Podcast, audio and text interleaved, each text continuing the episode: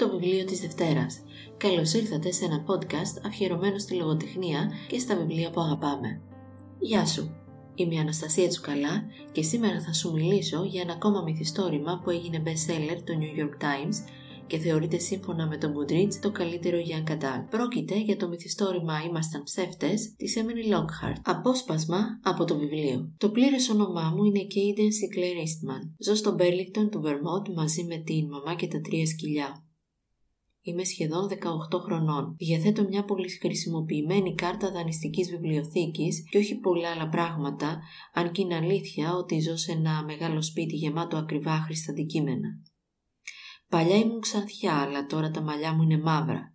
Παλιά ήμουν δυνατή, αλλά τώρα είμαι αδύναμη. Παλιά ήμουν όμορφη, αλλά τώρα φαίνομαι άρρωστη. Είναι αλήθεια ότι μετά το ατύχημά μου υποφέρω από ημικρανίες. Είναι αλήθεια ότι δεν υποφέρω τους ανόητους. Μου αρέσει να διαστρεβλώνω τα νοήματα. Είδατε, υποφέρω από ημικρανίες. Δεν υποφέρω τους ανόητους. Η λέξη έχει σχεδόν την ίδια σημασία με την προηγούμενη πρόταση, αλλά όχι ακριβώς. Υποφέρω.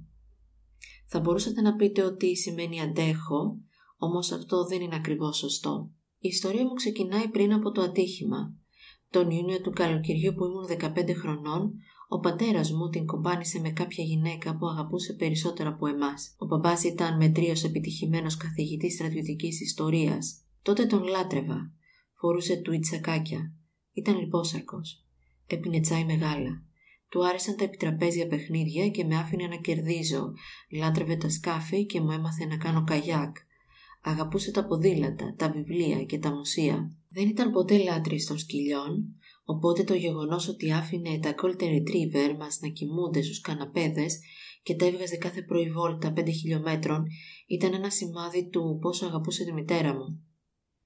Δεν συμπαθούσε ούτε τον παππού ούτε τη γιαγιά, οπότε το γεγονός ότι περνούσε όλα τα καλοκαίρια στην οικία Βουιντέμιρ, στο νησί Beachwood, γράφοντας άρθρα για πολέμους που έγιναν πολύ παλιά και παριστάνοντας πως χαμογελούσε στους συγγενείς σε κάθε γεύμα, ήταν ένα σημάδι του πόσο αγαπούσε εμένα και τη μαμά. Εκείνο τον Ιούνιο, το καλοκαίρι νούμερο 15, ο μπαμπάς ανακοίνωσε ότι έφευγε και αναχώρησε δύο μέρες αργότερα. Είπε στη μητέρα μου ότι αυτός δεν ήταν Σικλέρ και δεν μπορούσε πλέον να προσπαθεί να είναι. Δεν μπορούσε να χαμογελάει, δεν μπορούσε να λέει ψέματα, δεν μπορούσε να είναι μέρος αυτής της όμορφης οικογένειας σε αυτά τα όμορφα σπίτια.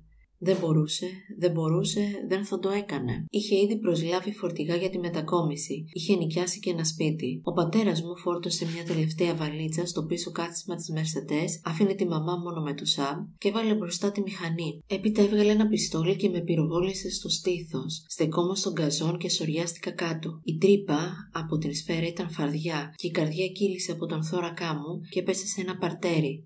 Το αίμα έτρεχε ρυθμικά από την ανοιχτή πληγή μου, μετά από τα μάτια μου, τα αυτιά μου, το στόμα μου. Είχε γεύση αλατιού και αποτυχίας. Η λαμπερή κόκκινη τροπή του να μην σ' αγαπάνε μου σκέψε το γρασίδι μπροστά από το σπίτι μας, τα τούβλα από το μονοπάτι, τα σκαλοπάτια προς τη βεράντα.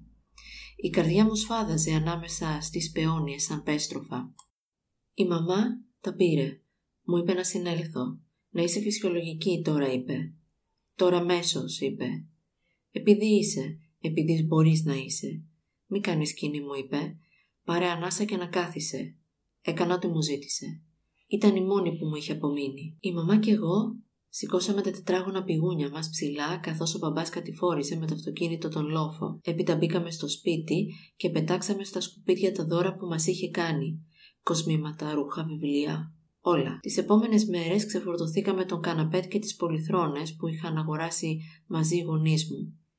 Πετάχτηκαν τα γαμήλια πορσελάνινα σερβίτσια, τα σημικά, οι φωτογραφίες. Αγοράσαμε καινούργια έπιπλα, προσλάβαμε διακοσμητή, παραγγείλαμε σημικά τύφανη. Περάσαμε μια μέρα μπαινοβγαίνοντας σε καλερί τέχνης και αγοράζοντας πίνακες ζωγραφικής για να καλύψουμε τους κενούς χώρους στους στίχους μας. Ζητήσαμε από τους δικηγόρους του παππού να διασφαλίσουν τα περιουσιακά στοιχεία της μαμάς. Ύστερα φτιάξαμε τις βαλίτσες μας και πήγαμε στο νησί Beachwood. Η Cadence ανήκει στην οικογένεια Sinclair Eastman που έχουν στην κατοχή τους ένα ιδιωτικό νησί που περνούσαν τα καλοκαίρια εκεί. Κάθε καλοκαίρι έδιναν ραντεβού στο νησί τους ο Τζόνι, η Μίρεν, ο Γκάτ και η Cadence. Η βασική ηρωίδα και αφηγήτρια της ιστορίας ένα από αυτά τα καλοκαίρια ερωτευμένη με τον Γκάτ, είχε ένα τύχημα και τώρα δεν θυμάται.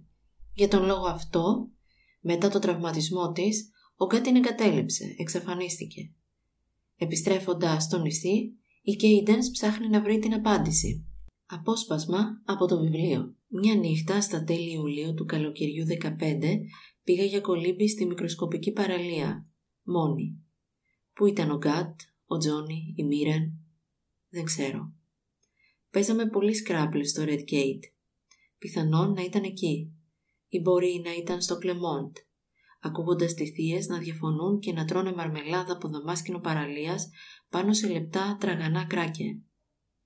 Όπως και να έχει, μπήκα στο νερό φορώντας μια καμιζόλα, σουτιέν και σόρουχο. Προφανώς περπατούσα στην παραλία φορώντας μόνο αυτά. Ποτέ δεν βρήκαμε κανένα από τα ρούχα μου στην άμμο. Ούτε πετσέτα είχα. Γιατί; Και πάλι δεν ξέρω. Πρέπει να ξανέχτηκα πολύ. Υπάρχουν μεγάλα βράχια στην ακτή, απόκρημνα και μαύρα. Φανταζόμουν πάντα επικίνδυνα μέσα στο βραδινό σκοτάδι. Πρέπει να είχα το πρόσωπό μου μέσα στο νερό και μετά να χτύπησα το κεφάλι μου σε έναν από αυτούς τους βράχους. Όπως είπα, δεν ξέρω. Θυμάμαι μόνο αυτό. Βούτυξα σε αυτό τον ωκεανό, στον βραχώδη, πολύ βραχώδη βυθό του και μπορούσα να δω την βάση του νησιού Beastwood και τα χέρια και τα πόδια μου ήταν μουδιασμένα, αλλά τα δάχτυλά μου κρύα.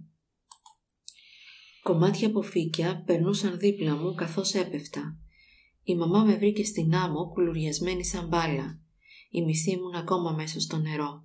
Έτρεμαν εξέλεγκτα. Οι ενήλικες με τύλιξαν σε κουβέρτες. Προσπάθησαν να με ζεστάνουν στο calm down. Μου έδωσαν τσάι και με έντυσαν, αλλά όταν είδαν πως δεν μιλούσα, ούτε σταματούσα να τρέμω, με πήγαν σε ένα νοσοκομείο στο Μάρθας Βίνεγιαρντ, όπου έμεινα για αρκετές μέρες, όσο οι γιατροί μου έκαναν εξετάσεις υποθερμία, αναπνευστικά προβλήματα και πιθανότατα κάποιο είδος τραυματισμού στο κεφάλι, αν και το σπινθυρογράφημα δεν έδειξε τίποτα. Η μαμά έμεινε στο πλευρό μου, έπιασε δωμάτιο σε ένα ξενοδοχείο. Θυμάμαι τα λυπημένα γκρίζα πρόσωπα της θείας Κάρη, της θείας Μπες και του παππού. Θυμάμαι πως ένιωθα τους πνεύμονές μου γεμάτους από κάτι, πολύ καιρό αφού οι γιατροί τους έκριναν καθαρούς. Θυμάμαι πως ένιωθα ότι δεν θα ζεσθενόμουν ποτέ ξανά, ακόμα και όταν μου είπαν ότι η θερμοκρασία του σώματός μου ήταν φυσιολογική. Τα χέρια μου πονούσαν, τα πόδια μου πονούσαν. Η μαμά με πήρε σπίτι στο Βερμόντ για να αναρώσω. Ξάπλωσα στο κρεβάτι, στο σκοτάδι και ένιωθα απεγνωσμένη λύπη για τον εαυτό μου, επειδή ήμουν άρρωστη και κυρίως επειδή ο Γκάτ δεν πήρε ποτέ τηλέφωνο. Ούτε μου έγραψε. Δεν ήμασταν ερωτευμένοι. Δεν ήμασταν.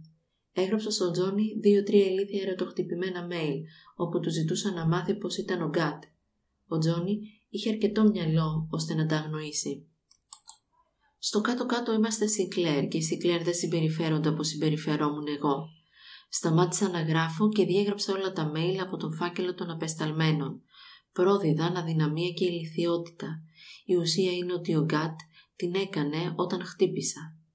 Η ουσία είναι πως επρόκειτο μόνο για ένα καλοκαιρινό ρομάντζο. Η ουσία είναι πως ίσως αγαπούσε τη Ρακέλ. Ζούσαμε υπερβολικά μακριά έτσι κι αλλιώς. Οι οικογένειές μας ήταν υπερβολικά κοντά έτσι κι αλλιώς. Δεν έλαβα ποτέ μια εξήγηση. Απλώς ξέρω ότι με κατέληψε. Την απάντηση για το τι έχει συμβεί τελικά τη λαμβάνουμε στις τελευταίες σελίδες του μυθιστορήματος και δεν θα κρύψω πως είναι ένα τέλος που δεν περίμενα. Η Έμιλι Λόκχαρτ δημιουργεί μια ιστορία μυστηρίου με τέσσερις ε, νέους κακομαθημένους. Ο αναγνώστης δεν μπορεί να έλθει κοντά τόσο με όλους τους ήρωες. Πλησιάζει την Κέιντενς, στην οποία αρχικά λυπάται για την κατάσταση στην οποία βρίσκεται. Όσο οι σελίδες όμως περνούν, την ε, αντιπαθεί και γίνεται μια από τις πιο μισητές ηρωίδες. Η συγγραφέας έχει πλήρη επίγνωση των συναισθημάτων των αναγνωστών της. Το μυθιστόρημα δομείται σε πέντε μέρη και το καθένα σε επιμέρους κεφάλαια. Με αυτόν τον τρόπο η ανάγνωση γίνεται ευκολότερη και ο αναγνώστης μπορεί να κάνει μικρά διαλύματα.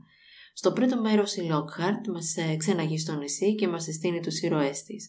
Μαθαίνουμε τις σχέσεις που έχουν μεταξύ τους, ενώ διαμορφώνουμε μια πρώτη εικόνα για τα πρόσωπα. Από το δεύτερο μέρος η συγγραφέας μέχρι και το τέταρτο μας μεταφέρει στο παρελθόν.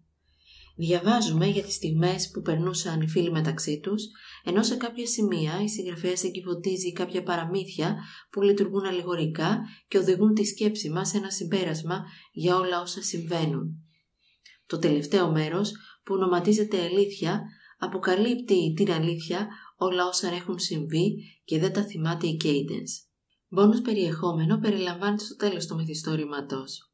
Συγκεκριμένα ένα σημείωμα της συγγραφέα, κάποια πρόσθετα ποίηματα και σημειώσεις του Γκάτ, ένα χάρτη του νησιού Beastwood σχεδιασμένο με το χέρι, το οικογενειακό δέντρο της οικογένειας Sinclair, τον λόγο που ονόμασε η Lockhart τους ήρωες ψεύτες και κάποια ακόμα στοιχεία που αφορούν την ίδια τη συγγραφέα. Το βιβλίο φαινόμενο του Book Talk σε ειδική έκδοση με σημειώσεις της Emily Lockhart και ερωτικά γράμματα του Gatsby Gadens. Ήμασταν ψεύτες της Emily Lockhart από τις εκδόσεις Διόπτρα, μετάφραση Πολυχρόνης Κουτσάκης.